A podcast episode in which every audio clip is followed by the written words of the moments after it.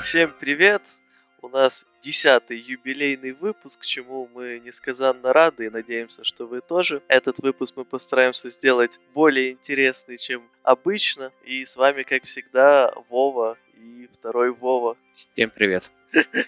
Вов, что ж ты так как-то спокойно, нерадостно, как для 10-го выпуска? Надо кричать «Всем привет!» Всем-всем-всем привет, да? Что ж, ладно, будем прыгать к нашим темам, и сегодня у нас, на удивление, не будет никаких статей.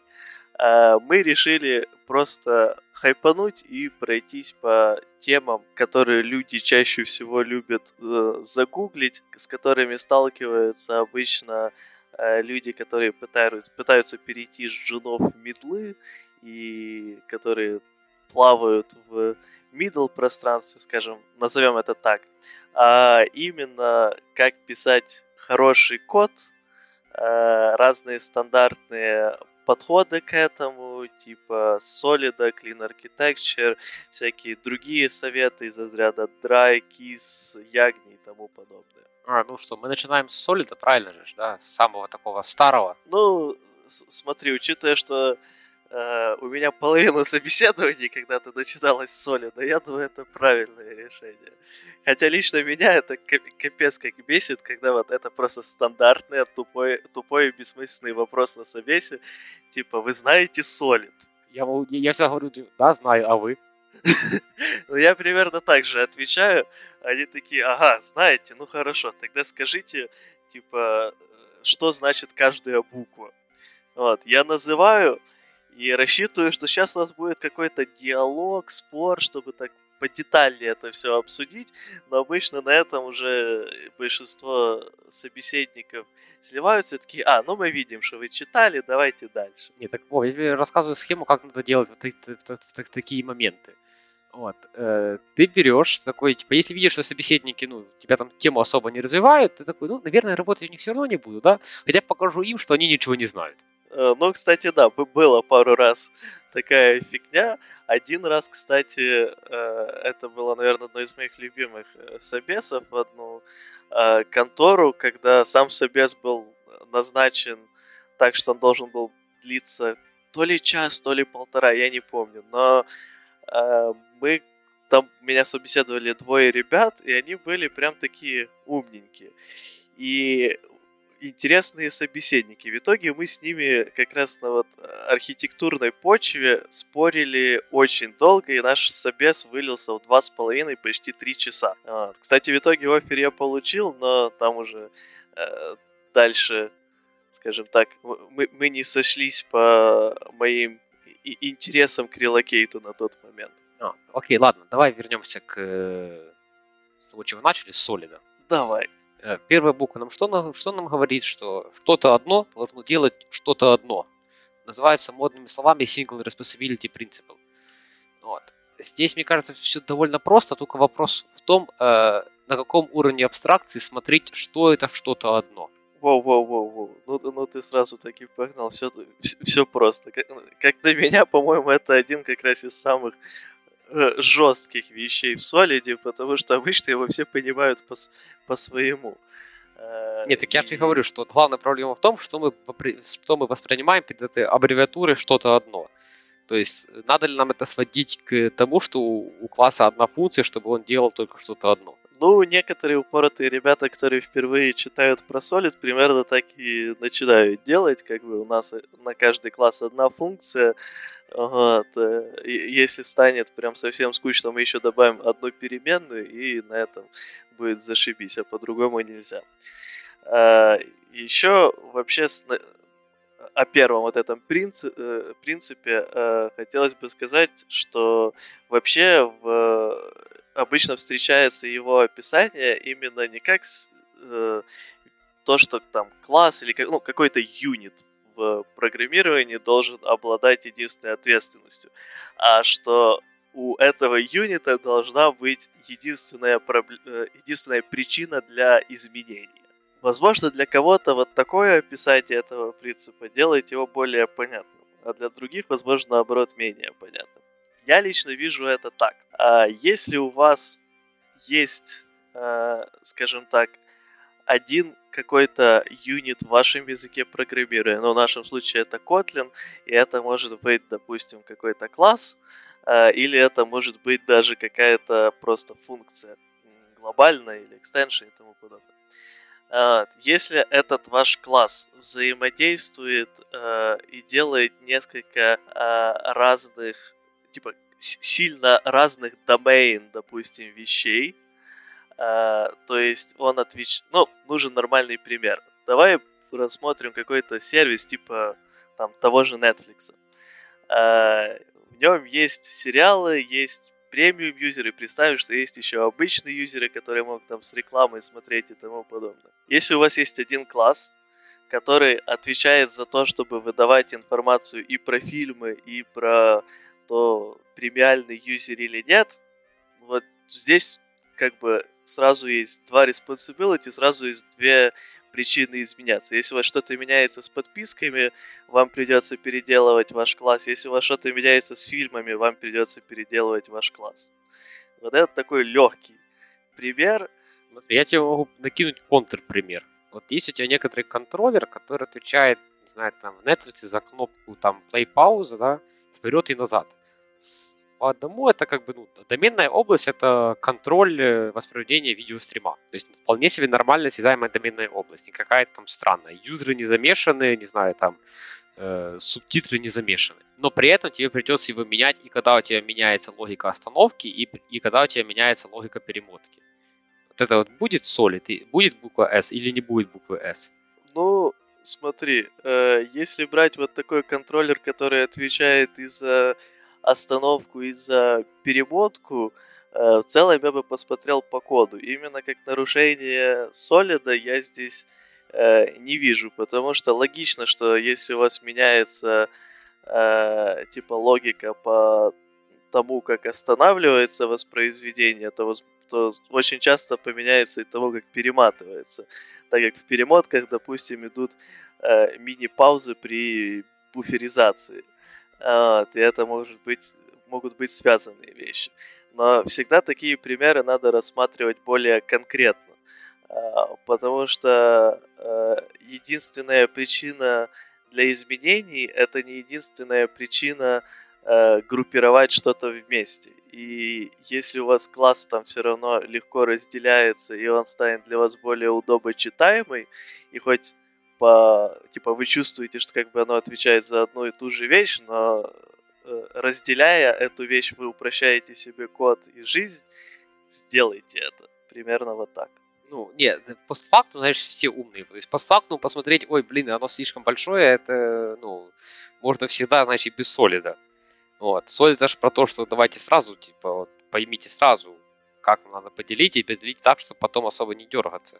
Ну, сразу, вот тебе я примерно и сказал, сразу ты отталкиваешься от плюс-минус домейн области и фич. Ну и размеры экрана, типа, влезаете вы на экран или нет, да? Ну, это уже дальнейшая вещь, потому что рефакторинг никто не отменял. Просто, когда идет уже вот эта истерия с тем, чтобы с самого начала максимально все разбить так, чтобы не было ошибок, то обычно доходит до более такой дебильной ситуации, и против этого есть отдельный принцип не солидовский, а именно даже два принципа, по сути, под эту ситуацию попадают. Первый — это YAGNI, который you aren't gonna need it, и то, что, типа, делайте то, что вам на данный момент нужно, и не разбивайте дальше, если вам сейчас этого не нужно. И второе, это KISS, который keep it simple, stupid. Вот, тоже не надо делать слишком сложную систему, если сейчас в этом нет нужды. Разбейте от фич, будут проблемы, да разбьете дальше. Ну, хорошо, ладно, идея понятна. Мы скачем на букву О. Ну, давай пойдем по букве О. Буква О. Open-close principle. Самый непонятный, наверное, если еще букву L выкинуть, вообще точно самый непонятный будет с этого всего набора. Вы должны, типа, делать сущности, которые, как бы, классно расширять, но довольно больно модернизировать, чтобы их никто не модернизировал. То есть вариант звучит как открыт к расширениям, закрыт для модификации. Очень непонятная буква. Я практически никогда особо толком не понимаю, где эта грань. Вот. И я что понимаю, это все упирается еще там в самые древние. Вот это давайте мы все будем наследовать, потому что так зашибись с наследованием будет просто бомба. И от этого оно не только. Типа наследование это один из самых популярных примеров, в котором рассматриваем именно open-closed принцип, но на самом деле не одним им мы живем. То есть, допустим, другой пример хорошей имплементации именно open-close принципа, это когда, ну, ладно, что-то сегодня тянет меня на тему видео. Возьмем какой-то видеоредактор или съемку видео, где вы можете накладывать несколько разных фильтров. Или там, допустим, каждый фильтр состоит программно уже из каких-то 10 других подфильтров. Вы можете просто каждый фильтр описать как, ну, захардкодить, что вот он использует вот этот алгоритм, вот этот алгоритм, вот этот и так дальше. А можете сделать, что у вас есть какой-то пайплайн из этих фильтров, который вы просто в рантайме собираете из набора, и, соответственно, если вам нужно добавить какой-то новый фильтр, который состоит из 10 каких-то других, вы просто создаете новый пайплайн, в который добавляете те 10 фильтров, и все. Но вы не редактируете никакой существующий код. И вот это тоже пример, по сути, open-close, как на меня. Когда вы все же умеете вот так отвязываться слегка от конкретных сущностей, и ваш код может расширяться без глобального редактирования. Хоть здесь никакого наследования особо и нет. Ну, по факту это сводится к тому, что способ использования вашего объекта не должен приводить к его редактированию. Да. По сути, ну так это вижу я, по крайней мере. Если вот это скрыто за вот, open-close принципом, то я еще... Ну, то есть это вполне классно, только назвать можно было реально попроще. Я не знаю как, но я и не такой умный, чтобы знать. Ну, знаешь, мне кажется, open-close principle по названию звучит чуть получше, чем... Ну, типа, чуть понятнее, чем наш следующий принцип, а именно этот... List of Substitution Principle, потому что тут по названию вообще ни хера не понятно, о чем он говорит, учитывая, что засунули имя, вот, и как бы понять можно только прочитав объяснение. Нет, тут да, с названием тут плохо, но зато сам по себе принцип довольно понятный, то есть ты понимаешь, что там говорится, что если вам надо в каких-то сущностях проверять, какого типа это сущность, ну, значит, у вас что-то плохо, вот в консерватории что-то сдохло, вот. Возьмите и перепишите. Ну да, по сути, вся суть принципа в том, чтобы ну, смотрите за тем, чтобы вы не сломали себе наследованием какую-то логику, потому что это достаточно легко сделать. Вот единственное, что обычно, если вы гуглите примеры по солиду, и вы попадаете на этот принцип, там всегда я вижу одну и ту же тупую хрень, типа есть какой-то базовый класс А, от него наследуется класс Б, у класса А есть там метод, допустим, print, который печатает что-то, а класс B оверрайдит этот метод print, и вместо того, чтобы печатать что-то, он берет и выкидывает ошибку. И типа гордо написано, вот так писать нельзя, это плохой код. Ну и как бы я согласен с этим, но достаточно скудный пример. Как на меня, более такой пример, почему это очень опасная вещь, когда можно не уследить за зависимостями и тому подобным, это... Ну вот представьте ситуацию, что у вас есть какой-то юзер, и у вас есть, ну, вот по сути почти из жизни пример. У вас есть две какие-то платформы, старая и новая. И вы хотите абстрагироваться и от старой, и от новой платформы, на которых юзеры чуть-чуть разные, но многие функционал у них одинаковый. И у вас есть общий интерфейс на этих юзеров. а именно, или общий какой-то базовый класс для этих юзеров, не суть. Но в этом интерфейсе описано то property, что типа премиальный ли это юзер. И вот на старой платформе есть всего-навсего один премиальный статус, то есть юзер взял подписку или нет.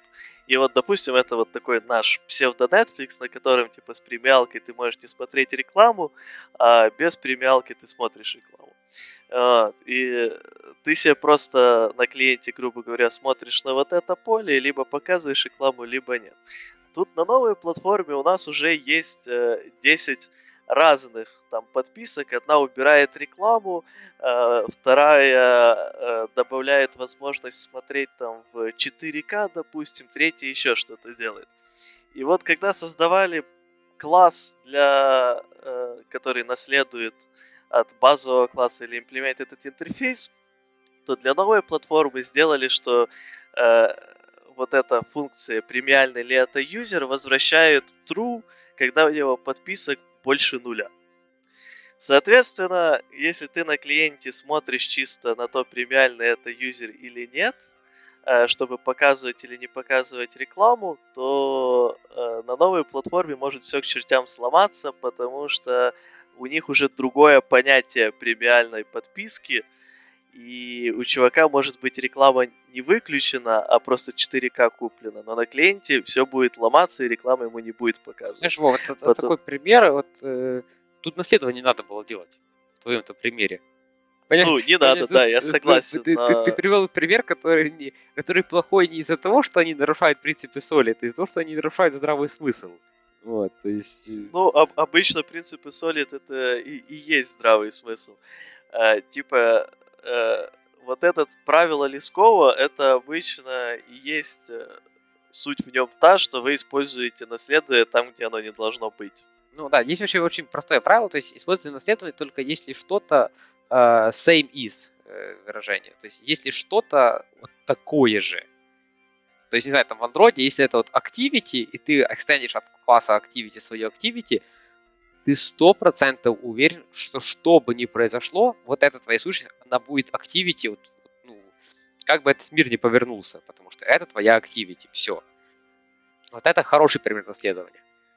Тоже можно было, наверное, как-то его избежать, но пример нормальный, потому что эта фигня, она activity всю жизнь.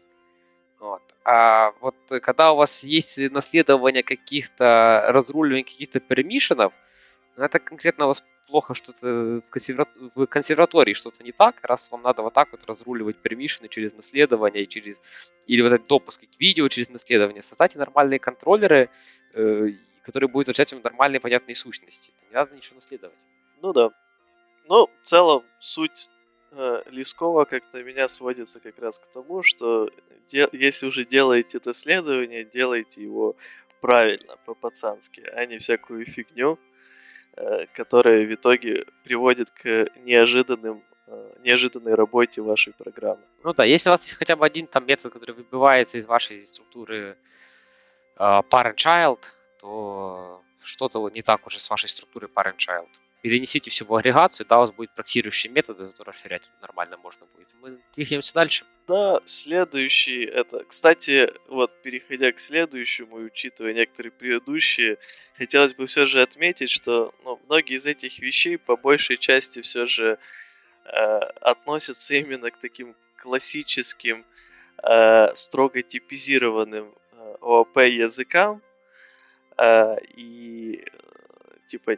Если вы почему-то нас слушаете, подкаст про Android-разработку и так дальше, но при этом вы пишете на каком-то динамическом языке и понимаете, что как бы у вас там нету особо наследования, и у вас там нету интерфейсов, о которых мы сейчас будем говорить и так дальше, то да, не удивляйтесь, что такая суперважная вещь, о которой все говорят в мире программирования, для вас слегка бесполезна. Ну, тут да. Ну, и, в принципе, надо делать скидку на то, что Solid писался в те времена, когда вообще программировали по-другому. Ну да. Окей. Интерфейс, signification principle. Segregation principle. Тут по-простому не делайте супер большие интерфейсы, делайте интерфейсы маленькие, и просто если вам уж надо, то объедините, но все равно перед этим подумайте. Это, кстати, могут сказать, что я тут прикручивал линтер к одному проекту, такой линтер, который так сильными мозгами, который там количество функций считает, и всякое такое. И вот оказывается, люди, это, кстати, я проверил потом, я прикручивал детект. Вот. Оказывается, я сначала подумал, что это дефолт только этого линтера, что Mac 11 функций, мол, 11 функций, это уже там слишком много ты функций написал. Вот, я потом полазил по другими, по SonarQube, или как он, SonarQube. По SonarQube, оказывается, там тоже 11 функций, это максимум, что можно. И вот тут тоже так надо думать. Если вот в интерфейсе больше, там, условно, 11 функций, что-то идет не так, что-то конкретно идет не так. Да, ну, если в интерфейсе 11 плюс функций, да, это немножко пиздец. Не, ситуация, конечно, может технически быть такая, что вам понадобится 11 плюс функций в интерфейсе, и не у вас это вина, а там какой-то сложный домен области и тому подобное, но в основном... Типа, я лично с таким, например, еще не сталкивался, чтобы мне реально в интерфейсе нужно было 11 функций. Нет, так вот даже у нас было, когда мы писали вот этот API большое, ну типа, да, там класс API, он на 11 методов, ну, бывает. Да, но там на самом деле я тебе говорил, что нам бы хорошо все же было бы как-то его разбить, но мы пока не можем придумать как. Для того, чтобы у людей было чуть... больше контекста того, о чем мы говорим, у нас, по сути, есть некоторый модуль, который мы хотели, чтобы он много всего делает сложного под капотом, но мы хотели, чтобы это все было полностью скрыто, а был буквально один единственный класс API, видимый для людей из вне этого модуля, ну и вспомогательные entity классы, которые, соответственно, этот API класс возвращает. И на этом все. Вот. Но суть в том, что так как этот модуль, опять же, делает много всякого, связанного с запросами и тому подобным, то там получилось много методов в этом API-классе. И нам бы хотелось как-то его разбить, но по сути по домену оно все плюс-минус в одну, так, в один слой залезло. И кроме этого, ну, можно по сути на самом деле разбить на подслои, но мы боимся, что из-за этого читабельность ухудшится, и людям будет сложнее понять, что куда лезть, и, в общем, получится хреновее. Я тебе могу привести вот пример от реальной жизни Android, где люди как бы и разбили, но все равно за цифру 11 они вылазят. Это R-файл в Android. Вот есть R-файл в Android. Абсолютно вменяемая, понятная сущность. Никакого там вот неразберихи в ней нету. Даже разбито там отдельно на ID, drawable и всякое такое. Я гарантирую, что там в любом проекте больше 11 сущностей в каждом из этих сабмодулей. Ну, это да. И ничего, и нормально люди живут. То есть просто, ну, надо понимать, что, скажем так, если видите, что вот что-то нарушает ваш принцип solid, и не надо бежать это сразу переписывать, если вы уверены, что вы делаете все правильно, я тоже, знаешь, такая симметрика, уверен, что все делаю правильно. Если у вас достаточно опыта, скажите, что да, я знаю, поставьте аннотацию для линтера, чувак, я вообще-то знаю, что делаю. Как было в старом анекдоте, я пишу дипломную, Word подчеркиваю практически все, что я пишу. Заткнись, тупая машина, я практически магистр экономики. Ну, да, вообще, в общем-то, с Interface Segregation главная суть в том, что вы отталкиваетесь не от количества методов в ваших интерфейсах, а все же от того, за что отвечают ваши интерфейсы. И не надо в купу сводить несколько разного функционала, который может быть отдельно. Даже если, допустим, у вас там некоторые классы часто имплементят, ну, должны заимплементить несколько вот этих интерфейсов, вам кажется, что логично их объединить в один, далеко не всегда логично, и часто это может привести к совершенно другим проблемам, а именно, что, допустим, у вас будут потом классы, которые часть методов будут просто оставлять пустыми, потому что им это нелогично, иметь эти методы. А дальше у вас уже и будут проблемы с, соответственно, лисков substitution principle. Тут еще есть такое глобальное, наверное, то, что более всего актуально в современном мире, да, это dependency inversion. О, да, это... Могу сразу сказать, что я вижу просто, знаешь, целую касту людей, которые считают, что dependency inversion, dependency injection и еще до выхода Коина и Dagger, что это все, эти все три слова, это одно значит. Ну, технически dependency injection это тулза, которая позволяет тебе, одна из тулз, которая позволяет тебе добиться dependency inversion. Это, dependency injection это подход, который позволяет добиться dependency inversion. Ну, подход, да, подход получше слово, чем тулза. Да, да. Тут тулза подразумевает, что ты обязательно что-то подключаешь в проект. Да, тут, скажем так, раскрою тайну этого мира, dependency injection можно просто реализовать руками, и все хорошо будет. Когда-то не было Даггера, и мы как-то выживали. Ну да, не, я просто тулзу именно в плане как инструмент употреблял, то есть это некоторая вот штука, которую ты имплементишь, чтобы тебе было проще сделать dependency inversion. Ну и да, кстати, раз мы уже зацепили эту херню, если кто-то сейчас такой, а Коин тут-то при чем? Коин при том, что Коин не делает вам dependency injection. Коин делает... Коин это простейший сервис локейтер. Ну, не совсем простейший, там куча разных оптимизаций и тому подобное, типа сложнее, чем то, что вы обычно напишете на коленке за час, но, типа, тем не менее, это сервис локейтер, а не dependency injection tool. Ну да, потому что он не про... вам граф объектов надо там создавать руками, поэтому dependency injection полноценного не делает. Так, что ты еще скажешь? Dependency injection, можно сюда вкратце просто описать, чем он отличается вообще от dependency injection. Это по факту то, что не надо инициализировать перемены внутри класса, надо передавать переменные в конструктор. А можно сделать, не знаю, там, в Kotlin конструктор с дефолтными параметрами.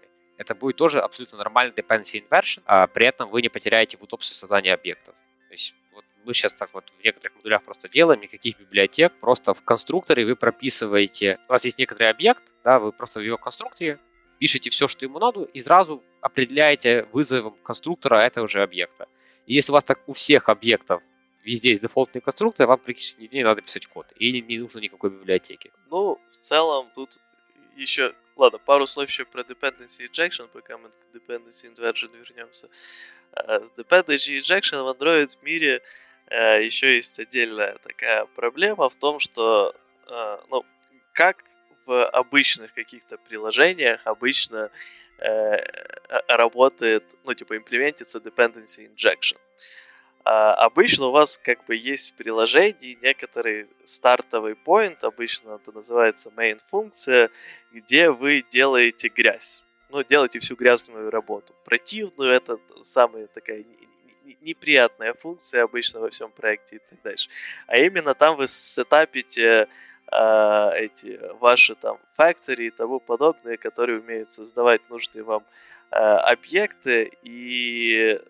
Дальше с вот этой main функции вы, соответственно, создаете какой-то один главный объект, который создает уже все остальные, и запускаете там у него какую-то функцию. Но создание dependency у вас происходит только на уровне вот этой main функции, по сути. В Android мире ситуация слегка отличается, потому что у нас старт, типа entry point являются... все activity, фрагменты, ну, сервисы те же самые. По сути, все, что мы не можем создавать просто через конструктор. Все, что мы даем на создание операционной системы, не с фразой типа «Ой, мы создаем», а с фразой «Операционная система, пожалуйста, создай». Ну да, вот. И поэтому у нас вот эта грязь слегка разносится по вот всем этим entry-поинтам. Если брать тот же, ну, разные тулзы, когда мы не сами это имплементим, то тот же Dagger с помощью там, кода генерации позволяет всю эту грязь очень легко вынести в отдельные классы, которые вам самим заниматься не приходится, а только с помощью аннотаций и тому подобного описывать граф зависимости. А он типа всю грязь делает за вас. Но по сути, да, вы можете просто вынести нафиг Dagger и писать всю эту грязную противную логику сами и создавать, соответственно, вот эти главные объекты в каждой activity и, соответственно, полностью прописывать сами графы зависимости. Но это то, что касается dependency injection. Dependency inversion — это все же чуть-чуть слегка, ну не слегка, это полностью другие слова. И суть в них в том, что, во-первых, абстракции не должны зависеть от конкретных деталей, а конкретные детали должны зависеть от абстракций. Что имеется в виду вот в этой, казалось бы, иногда сложной фразе? Если брать такой подход напрямую, то, по сути, ваши абстрактные классы, интерфейсы и так дальше не должны зависеть от каких-то конкретных реализаций, конкретных других каких-то неабстрактных классов и тому подобное, а ваши конкретные классы, в которых уже прописана логика, а не просто контракты, должны зависеть от других абстракций. Если у вас это реализовано по всему проекту, то у вас типа все легко, вся логика подменяется и тому подобное, и живет в основном только на контрактах. Вся любая логика в любой момент подменяется на другую. Тут можно сразу сказать, что это жизнеспособно только если это API какой-то библиотеки. Да, я хотел сказать, что это полностью идеализированная ситуация, и вам обычно не то, что вы не дойдете до этого, я категорически не рекомендую доходить до такого подхода, потому что код станет просто нечитабельным ужасом, и вы ничего от этого не выиграете. Почему? Потому что большинство, скорее всего, это, конечно, сильно зависит от проекта, но в большинстве проектов, скорее всего, большинство ваших классов будут единственной имплементацией какого-то интерфейса и тому подобного всю жизнь вашего проекта. А, соответственно, по сути, если вы выбираете этот интерфейс, то да, вы группируете конкретную реализацию и контракт в одном месте, но у вас просто нету смысла их разделять, потому что они не будут меняться раздельно. Также, есть еще, знаешь, такой аргумент часто, что это нам для тестирования, как правило, когда говорят люди, ты спрашиваешь, в этом проекте есть тестирование? Такие, нет, в этом проекте нет. Это ничего не имеет общего с тестированием. Современный фреймворк для тестирования позволяет вам подменить все, что вам надо. Это надо было для тестирования, когда не было Mockito, не было там всяких G-Unit и всякого такого, и люди тесты писали просто как обычный код. Тогда... И отдельно была main-функция, которая чисто запускала тесты, это не были тесты в современном мире, не было аннотации тест, были просто куски кода, которые запускались, и которые, если что-то пошло не то, как они ожидали, выбрасывали эксепшн какой-то. Тогда интерфейсы для этого были нужны. Сейчас это все ушло давно, все просто мокают объекты, нет никакой проблемы мокнуть поле у какого-то объекта, либо там создать объект на основе мока, вообще никаких проблем в этом нет, поэтому это глупый довод. И рекомендую всегда, когда люди говорят, типа, это нам надо будет для тестов, спросите, есть ли у них тесты в этом проекте. Скорее всего, их нет, потому что люди не представляют, потому что люди, которые пишут тесты, они знают, что для тестов этого не надо. Я вообще в целом в 90% случаев против выражения, что мы что-то делаем как-то исключительно ради тестов, это обычно хреновый подход. Если вы что-то делаете, чтобы ваш код был более читабельным, более легко изменялся и так дальше, то в основном это такой будет сайд-эффект, что его будете проще тестировать. Но просто писать, как на меня, код в каком-то стиле исключительно для того, чтобы он лучше тестировался, это в основном ошибка. И ведет как раз к тому, что у вас будут интерфейсы на каждый класс, там, где их не нужно. Но, к сожалению... Я могу тебе привести момент, когда код для теста, он полезный. Например, смотри, у тебя есть некоторый класс, да? Он делает некоторые функции в некотором классе, публичная. Она делает некоторую работу. Да. И этой работы, ее реально много. Она там, не знаю, там собирает какие-то данные, как-то их перемапливает. Тут, не знаю, там 2 сорта данных, да, каждый из них надо отдельно перемапить и потом собрать. Да. Ты как нормальный белый человек, ты что сделаешь? Ты сделаешь 2 приватных функции, которые будут отдельно мапить данные.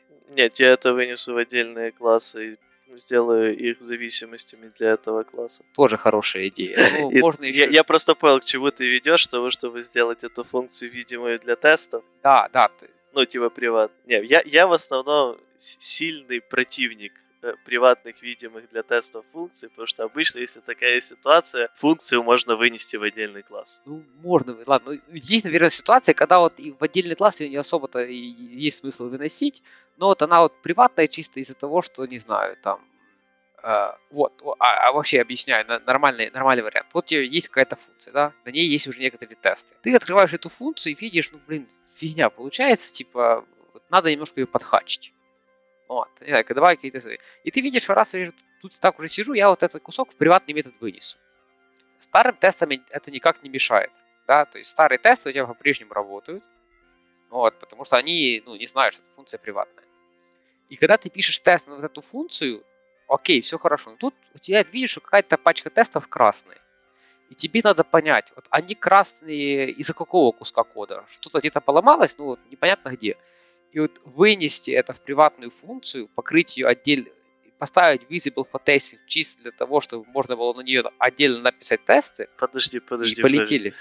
Это все равно какая-то хреновая функция, если ты по юди тестовать, можешь понять, что в ней сломалось. Она же делает что-то дохера, значит. Вот в этом целом обычно то, к чему я веду, что если вот функция сложная, она делает слишком за дохера, именно вот публичная функция, и соответственно, даже если ты ее разбиваешь на приватные, внутренности разбиваешь на приватные методы, то на самом деле ты вообще ничего не меняешь, кроме читабельности кода, но при этом функция становится все еще слишком жесткой и мощной. Ну да, если с такой точки зрения смотреть, то можно, да, я понял, о чем ты, да. Но все равно, наверное, случай есть, да.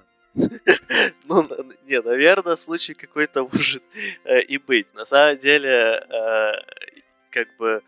вот этот visible for testing, я думаю, вполне может пригодиться в случае, рефакторинга legacy проекта. У вас там все по пизде пошло, и вам изначально надо все это покрыть тестами, чтобы знать, что если вы сейчас будете рефакторить, вы не сломаете все к чертям. Вот.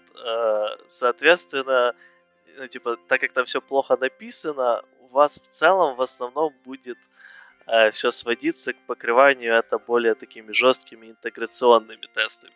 Но, возможно, в некоторых местах вы сможете покрыть там юнит-тестами приватные функции, тогда уже логично их сделать visible for testing, так как это дополнительная тулза именно для рефакторинга. И вы понимаете, что это вы сейчас не пишете production код, а вы именно занимаетесь рефакторинг работой. Ну да, так можно, согласен, да. Возможно, она именно для этого и существует. Но, кстати, вот я так и был и не договорил. Есть все же печальная вещь. Да, у нас в Android и Java, Kotlin мире, да и там во многих других мирах все зашибись с тестами, с моканьями и тому подобное, но не везде так все хорошо. Если взять тот же Swift, у них с того, что я, по крайней мере, видел, у них нету нормального фреймворка для моканья. Соответственно, в критических местах единственный способ что-то нормально протестировать, это все же делать интерфейс для вот этих классов, которые, единственные, которые наследуют этот интерфейс, если ты хочешь протестировать, сделать какой-то юнит-тест с фейковым dependency. Потому что, если ты человек, который пишет, старается писать хороший код, скорее всего, ты на Swift будешь делать все свои классы, которым ты не хочешь, чтобы было наследование final. Соответственно, унаследоваться в тесте ты тоже от класса не можешь, и единственный твой выход — это интерфейс. И тут уже ты никак против этого не попрешь. А у них там прям нету ничего, никакой системы спаев там, ничего такого нету? Единственное, что я находил, это... фреймворк от одного чувака, который делал моки кодогенерации.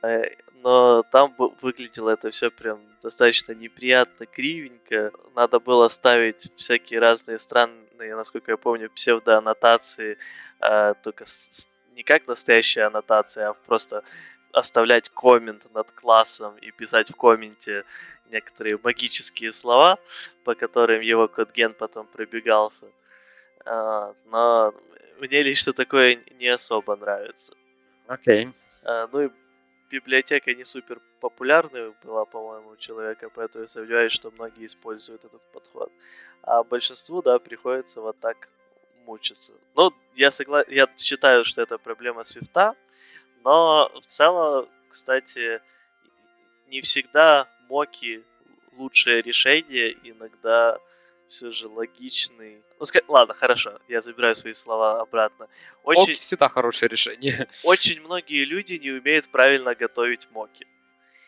И в итоге получаются проблемы с тем, что у вас при любом малейшем рефакторинге, который не ломает на самом деле поведение, ломаются полностью тесты. И вот тут как бы получается слегка неправильно. Но если использовать все же моки исключительно вот как вещь, которая тебе как раз помогает использовать какой-то конкретный класс как интерфейс, то вот это нормальное применение. А когда... Ну, я просто видел разные способы, которыми люди факапят и распишут на...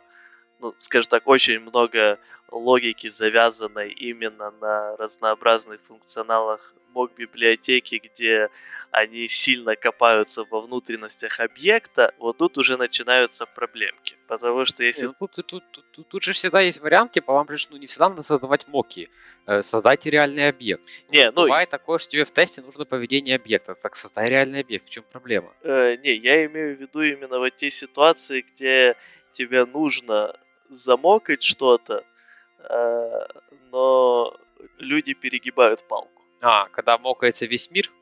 Да. Ну да, когда мокается весь мир. И потом эти тесты очень легко ломаются, когда они не должны ломаться. Да. Ну, давай, вернемся наконец-то назад к Dependency Inversion, а то мы уже и тесты затронули и так дальше. Надо будет, кстати, в отдельном выпуске как-то обсудить именно хорошенько TDD и BDD и тому подобные вещи. Ну да, и, кстати, я еще только добавлю, что у нас был выпуск, где мы обсуждали библиотеку Mock для тестирования, и ссылку мы в описании поставим. Да, это 8-й выпуск, кстати, был, если мне не изменяет память. Да, это был 8-й выпуск. Вот.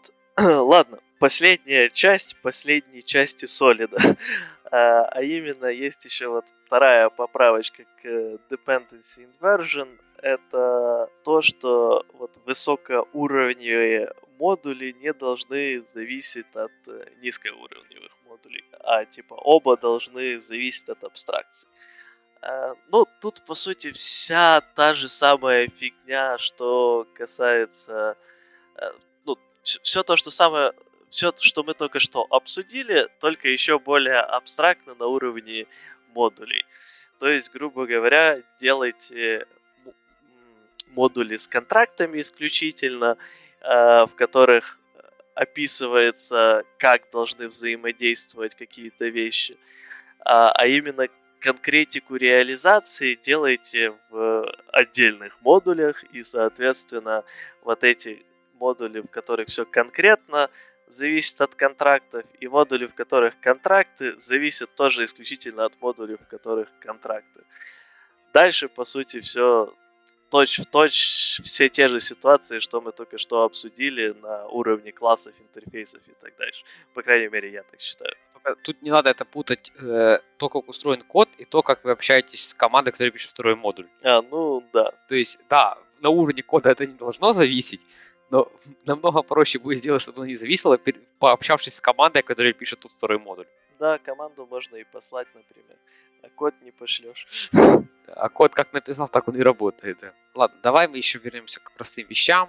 Именно к простым, которые прям simple, которые stupid и которые simple. Это KISS и что-то еще там было у тебя тоже заготовленное. Ну, эти стандартные фразочки, это KISS, DRY и YAGNI мы уже по сути, слегка зацепили, и этот, господи, как он называется, CQS, Common Query Segregation.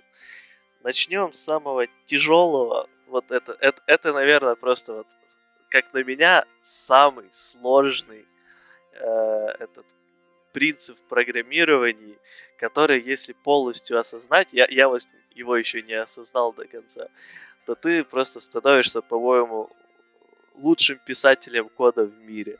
А именно KISS. Keep it simple, stupid. Вот, мне кажется, любой разработчик должен стремиться к тому, чтобы все было максимально просто и понятно. Но это легко сказать и очень сложно сделать. Ну, тут главное, Вов, знаешь, не удариться прям, ну, не хочу, потому что можно так сказать, что циклы это сложнее, чем копипаста кода. Вот. Какая-то динамика появляется, еще какая-то ерунда, какие-то там прогоны. Давайте просто писать там, есть массив с 10 значений, забьем 10 значений. Ну, ну часто же, я не знаю, ты когда ты бежишь циклом по энаму, да? Ну, есть же такое. Ты бежишь циклом по энаму, потому что ты там что-то ищешь важное что-то в этом энаме. Вот. Там же константа, там можно же просто строки кода написать. Будет проще код. Читабельнее, не уверен, но проще точно. То есть ты хочешь сказать, что должно быть keep it simple, stupid, но не перестарайся? Да. Это... Вообще, ко всему, что мы говорили, да, должно быть вот так, но не перестарайся. Мне кажется, мы и упоминали каждый раз, типа, делай вот так, но не перестарайся. Но в целом, да, принцип заключается в том, что если вы хотите что-то сделать сложно, не делайте. Но на самом деле... Мне кажется, это частично и такая психологическая вещь. Не раз ловил себя, особенно раньше, сейчас, к счастью, чуть поменьше, но все равно иногда ловлю, типа, на мысли, блин, вот как круто было бы сделать вот так, вот, на вот с такими-то абстракциями красивыми, тут какой-то паттерн заюзать, и типа все станет прям вообще классно, легко расширяемо и тому подобное. И получается в итоге полнейший бред, который, может, и плюс-минус расширяемый, но где-то что-то не учтено, читать это нереально и тому подобное. А дело в том, что изначально надо было сделать максимально просто, а потом уже улучшать и затачивать под те нужды, которые есть. Которые появятся потом, то есть не надо думать, что будет потом. Да, конечно. Потом это будет потом. Это ж, я не помню название рок-группы. Есть рок-группа, которая, когда записывала альбом, брала самые-самые дешевые гитары, записывала на них, потом слушали, такие, фигня получилась, берем гитары подороже. И так они постепенно поднимали цену гитар что-то типа на $200 каждый раз. Вот, пока просто в момент, когда они говорили, звучит хорошо, гитару дороже никто не брал. Итеративный подход работает везде. Да. Ну, да, в целом, да. К сожалению, типа, хочу сообщить, что вот есть одна печальная вещь в этом принципе. Вот он, к большому сожалению, вообще никак не связан с известной рок-группой. Это печально, но такая судьба. Тем не менее, следовать ему очень хорошо. Да, то есть по факту вот есть задача, прилетели, напишите код, который будет делать эту задачу, но при этом, чтобы код был читабельный. То есть не надо просто наговняка, типа, задачу я закрыл. Читабельный, и все будет хорошо. И есть же, по-моему, правило, я не помню, кто-то из умных говорил, из умных, причем современников, что если вы думаете, то есть все мы знаем бизнес, на котором мы работаем, да, мы все можем прикинуть, куда он будет двигаться. Ну, то есть, как минимум, вы там знаете задачи, которые будут впереди. Под них можно прикинуть архитектуру на будущее. Но только всегда задавайтесь вопросом, какая вероятность этого события? Если там вы думаете, ну, где-то там, 25% не надо. Если вы вот сидите и понимаете, что эта задача, скорее всего, через 2 спринта будет, можно что-то под нее заложить. Но если это реально вот осязаемое, типа это будет в следующем месяце, это будет, там, не знаю, там через 2 дня, тогда можно. Но если там, не знаю, у многих компаний есть такой приоритет в Jira к тикету someday. То есть там есть нормальные, типа там low, medium, там крит, если там что-то напротив сразу. Надо сразу крить, чтобы быстро все было. Вот. Есть вот сам. Вот если вот приоритет, вот, скажу так, нет, такой приоритет есть в любой компании. Просто у некоторых компаний он называется low, а у некоторых правильно называется someday. Вот. Если вот там такой приоритет, то, скорее всего, это будет реально сам, да и забейте на это. В 100 раз все поменяется, когда до этого тикета дойдут руки. Ну, кстати, возвращается чуть-чуть KISS. Раз мы уже стараемся ко всему приводить примеры, я, по сути, сказал вот за абстракции и так дальше, это обычно тоже стандартная вещь, которую во всех статьях ты дальше приводят. Из вот личного опыта, что особенно часто встречается, кстати, в разных статьях тоже, просто на разные темы, именно очень часто именно в Kotlin. Я думаю, что это связано из-за того, что большинство людей в Kotlin из Java мира, и когда они дорываются до возможностей Kotlin, они пытаются сделать некоторые вещи, которые было бы сделать по-простому старым путем, делают новым. А что именно имею в виду? Ну, в первую очередь, например, те же циклы против этого функционального декларативного подхода, чейнинга, мэпа, фильтров и тому подобное. В основном, в большинстве ситуаций, взять какую-то коллекцию, написать к ней мап, написать к ней потом фильтр, еще один мап, еще какую-то фигню, выглядит супер просто, супер классно, супер читаемо. Но есть много ситуаций, когда намного проще сделать обычный цикл for и в рамках него проделать пачку разных операций. Это будет намного читабельнее и понятнее, чем городить очень сложные и странные эти map-фильтры, map-фильтры, map-фильтры или reduce, еще какую-то херню. Потому что я видел реально ужасающие вещи там. И очень сложно это и очень часто это намного проще прочитать именно обычным стандартным джавовским циклом, чем эта вся новомодная... Прочитать-то проще, но если у тебя столько много фильтров, ты же в секвенс завернешь, а обычный цикл ты как секвенсом сделаешь? А зачем тебе обычный секвенс-то заворачивать? Он и так делает все вместе. У тебя же суть секвенса в том, что он превращает эту всю херню в лейзи. И в итоге применяет всю пачку того, что ты написал перед... ты же секвенс тебе сведет к тому самому коду, который ты просто фуричем прогонишь у себя, да. Кстати, раз я уже начал, потому что я часто встречал, что особенно люди, которые с Java на Kotlin только перешли, не до конца понимают суть секвенса. Секвенс чем отличается от обычного листа и тому подобных коллекций? У вас есть все те же операторы map, filter и тому подобного, но они возвращают все точно так же секвенс чего-то, и у вас есть несколько терминальных операторов, а именно например, to list, count и тому подобное, и они уже возвращают что-то, что не секвенс. List или число какое-то, или еще какая-то фигня.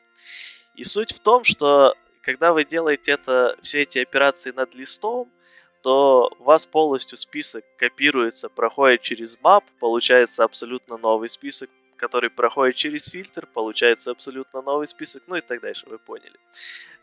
И это все много аллокаций памяти, создание этих новых списков, и не очень-то оптимизировано получается.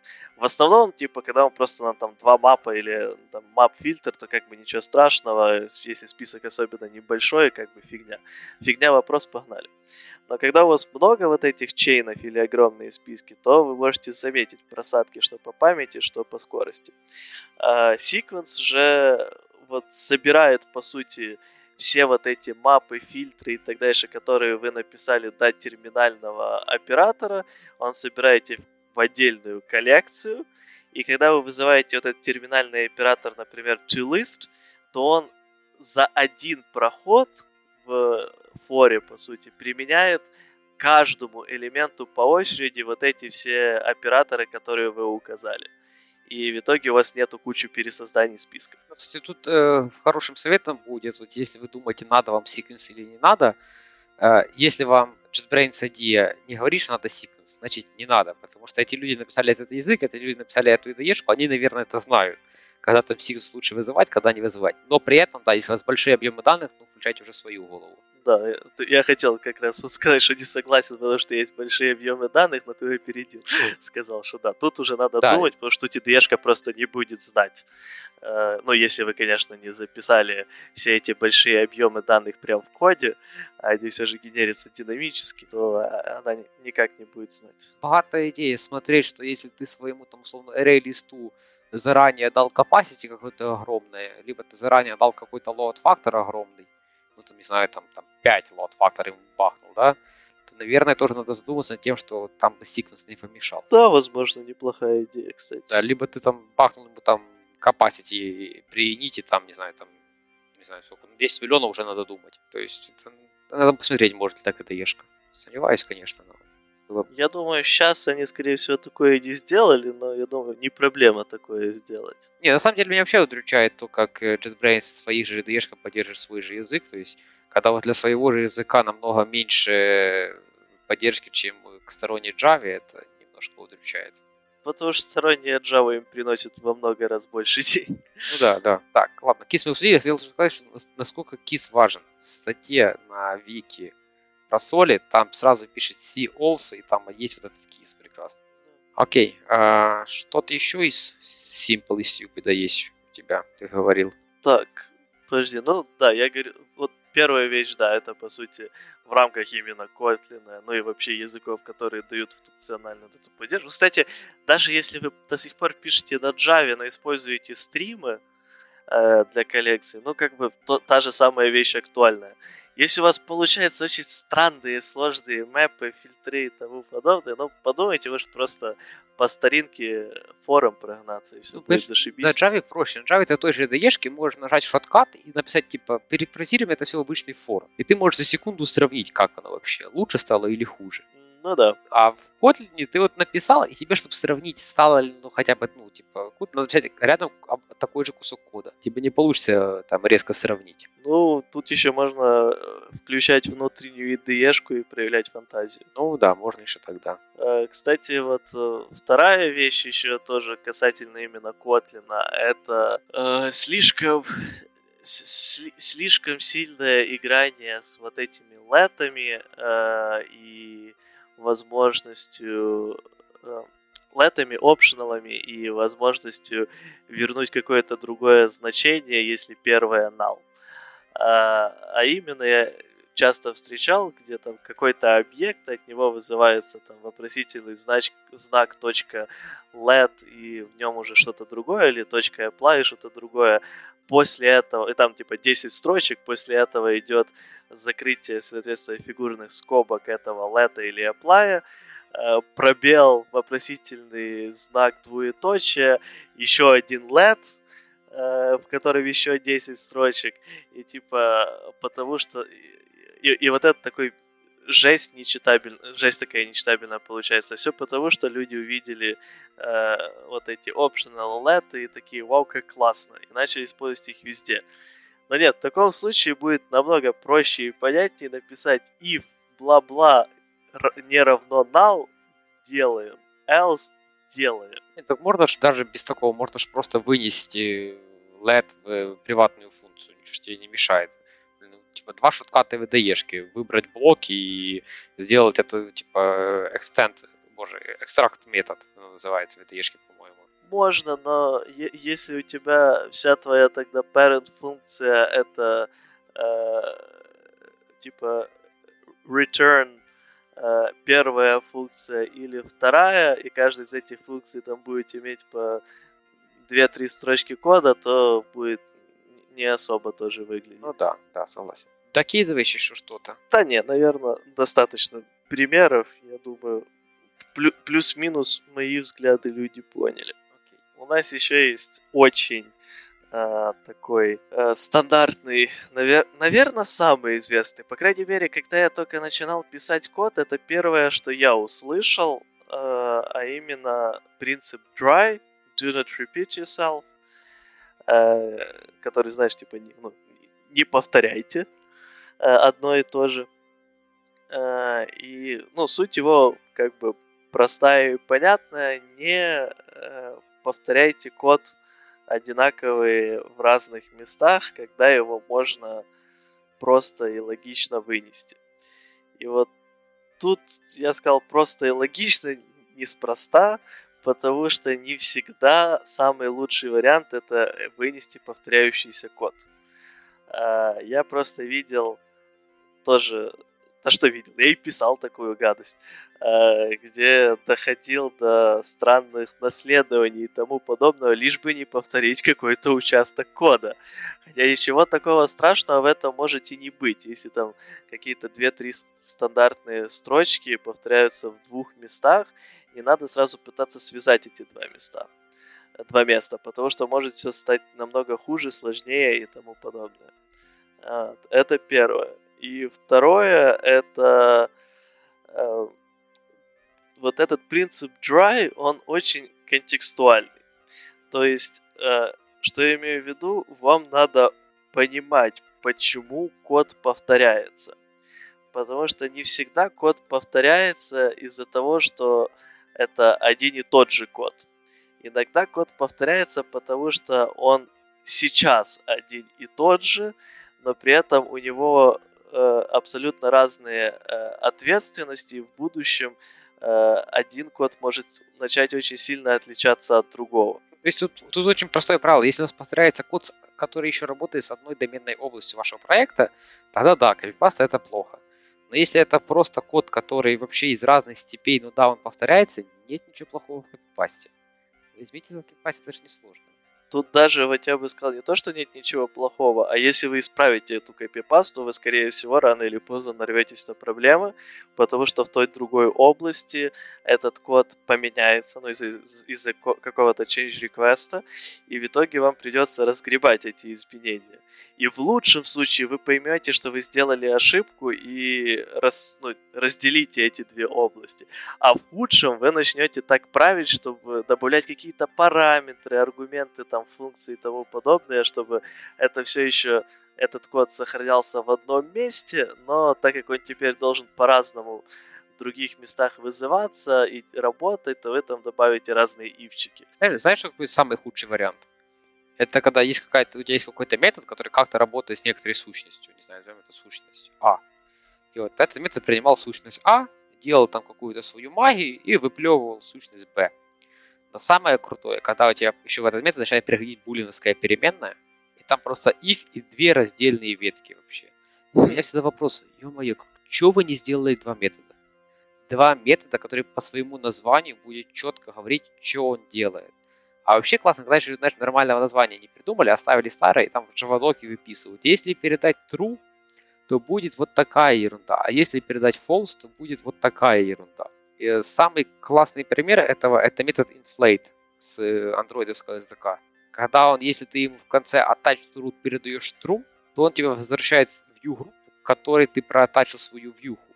А если ты attach to root передаешь false, он тебе возвращает твою вьюху.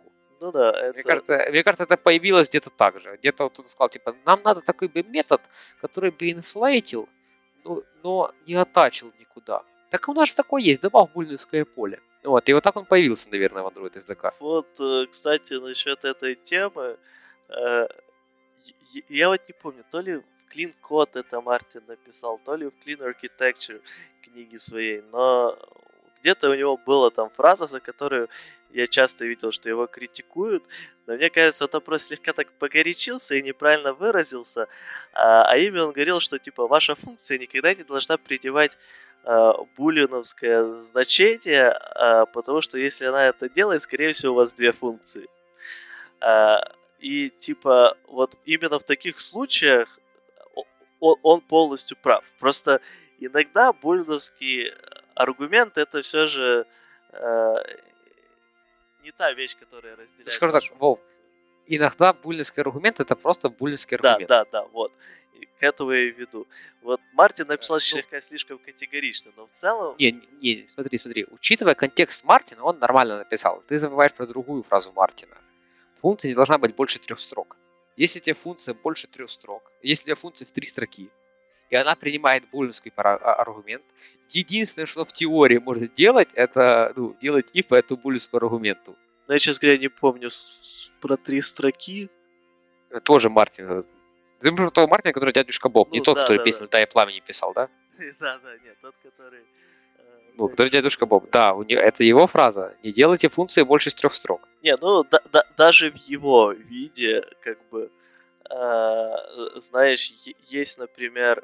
Ну, даже если у тебя функция ограничивается 3 строками, то булиановский аргумент может быть обычным аргументом, ничем не отличающимся от любого другого. А именно, например, ну, чисто андроидовская ситуация. У вас есть презентер, у вас есть view, и у вас есть, типа, там, какой-то метод, там, set... Enable. Какую-то группу is visible. И туда передается просто true или false. И все, что делает эта функция, сетит там 2 вьюхам, что is visible равно true или false. Ну, то, что передали. По сути, тут она ничего не нарушает, и даже длиной в 2 строчки всего. Но если у вас булиновский параметр прям разделяет вашу функцию на 2, и они очень сильно отличаются. Вот, ну, типа, по сути, вся ваша функция это if одно, else другое, и все. Тут 100% у вас 2 функции. Если же там есть большая, ну, львиная доля общего кода, и только частично что-то разделяет if, ну, тут уже можно подумать. Тут уже можно этот общий код вынести в 3-ю функцию и опять же сделать 2 функции. Ничего с миром не случится от лишних функций. Ну, опять же, тут надо все же смотреть, что будет более понятно. Ну, да. Окей, мы на этом будем закругляться? Нет.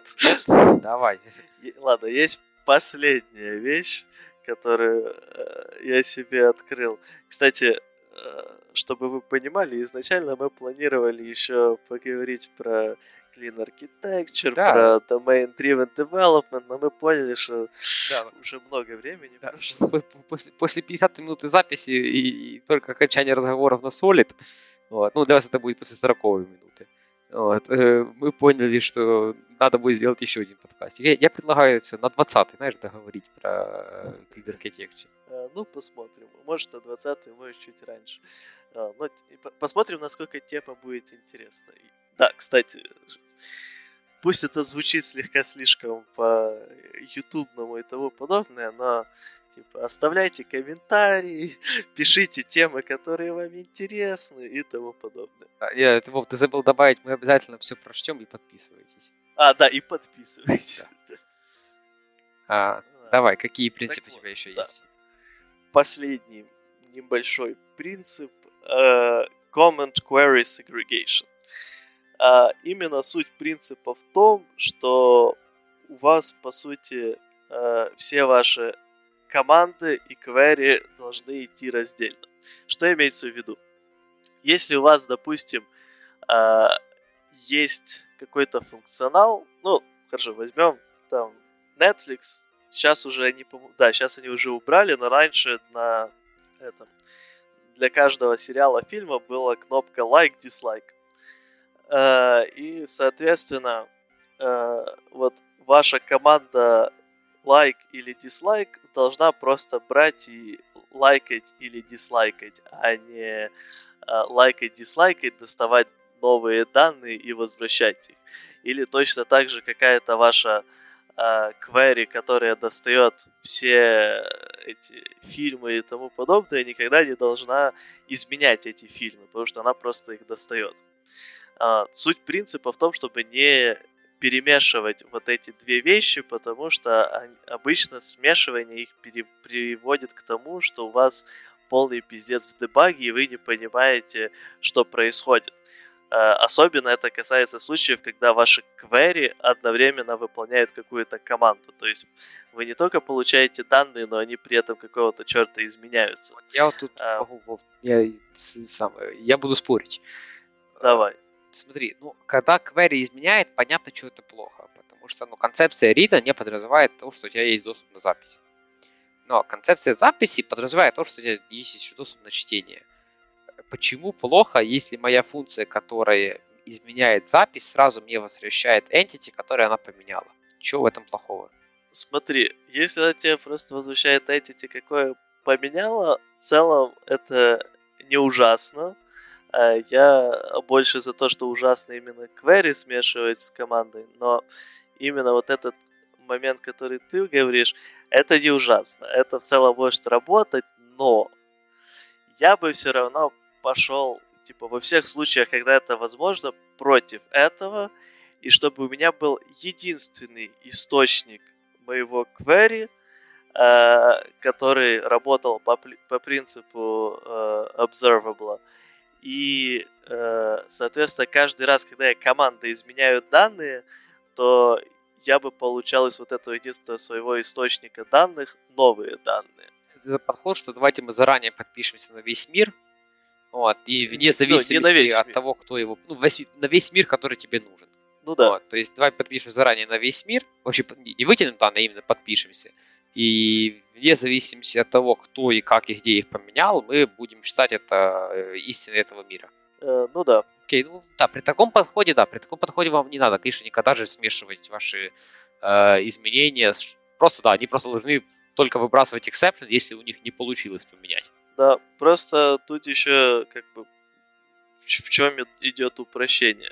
Допустим, вот идет вот этот подход, где ты лайкнул, тебе возвращает новый объект вот этого,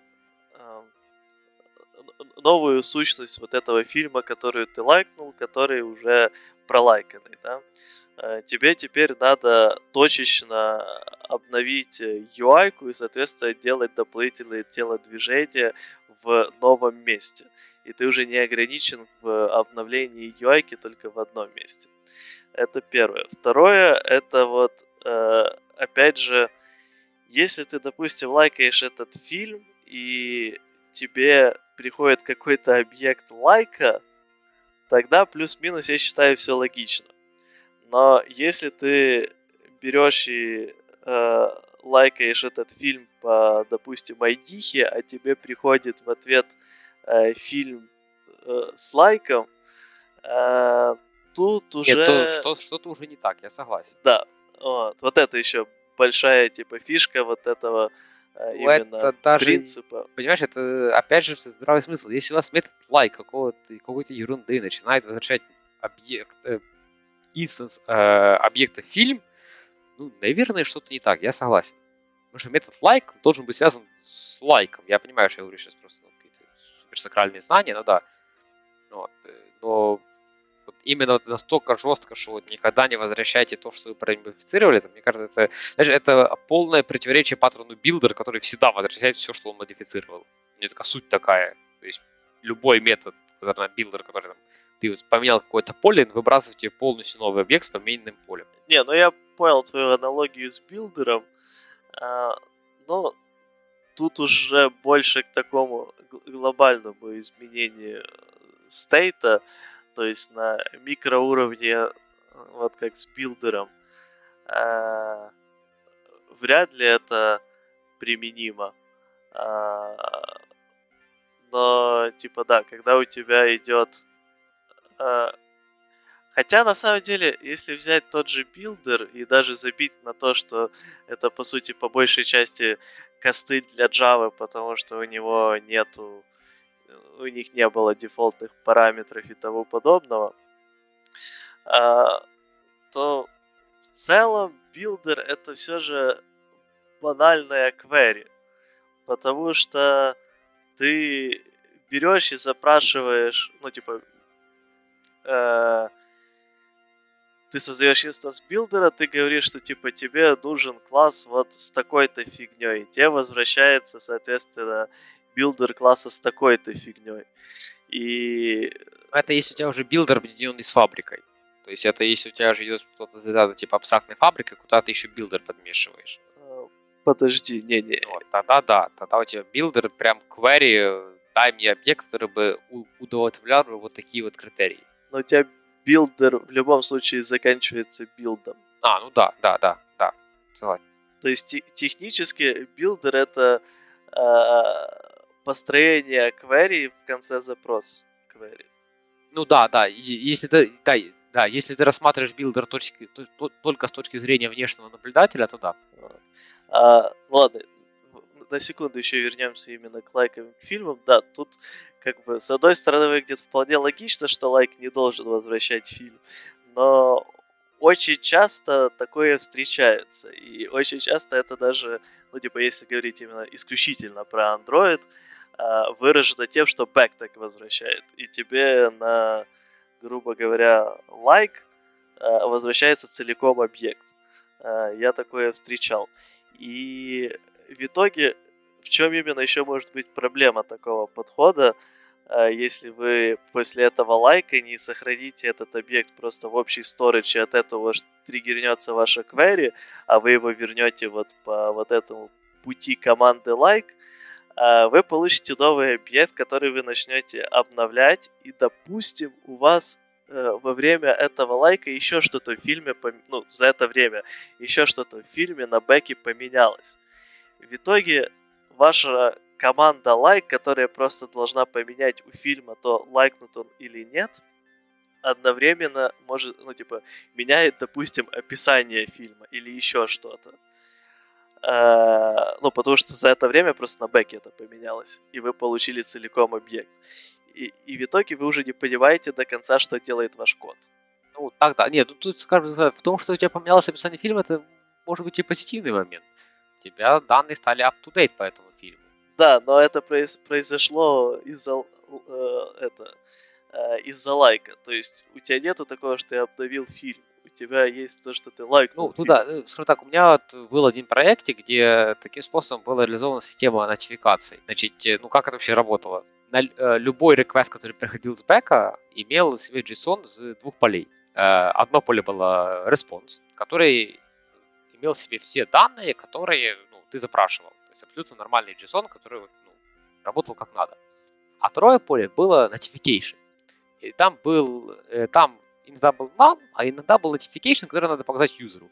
Вот, и это было сделано для того, чтобы не поднимать свой веб-сокет и не делать пуши, потому что бэк был один на много-много фронтов. И это был единственный универсальный способ. И задача была делать только тогда, когда приложение запущено. И вот когда тебе приходил вот этот notification, ты там показывал юзеру вверху там диалог, мол, там, твой пост лайкнули, или еще какая-то ерунда. Вполне себе живущая система. Вот. Но хотя бы она противоречит тому, что ты говоришь, что запрос за одним не должен вам нотифицировать про второе. Но зато там из-за этого у нас не было никаких там периодических реквестов, и, в принципе, нормально работающая схема. Но смотри, в целом на уровне контракта я не вижу супер плохого, вот, потому что, как бы, во-первых, всегда будет борьба между тем, как сделать более красиво и как сделать более оптимизированно. А во-вторых, вот то, что на уровне контракта вот такой пиздец происходит, ты всегда можешь скрыть это на дата-слое. И, по крайней мере, не ликовать этот пиздец в другие слои. Ну, типа, это не пиздец-пиздец. Вот, это сделано с целью оптимизации, это нормальное решение. Но, типа, на уровне domain логики и presentation логики не обязательно точно так же это связывать, что... Я понял. Ты про то, что эти костыли можно обрезать уже на себя на самом входе в твое приложение. Да, можно, согласен. Так, а вообще, что мы обсуждали? Какая тема была? А, да, Command Query Separation, да. Segregation. Я не знаю, я тут на Вики прочитал по-быстренько, что-то мне говорят, и мне нечего добавить.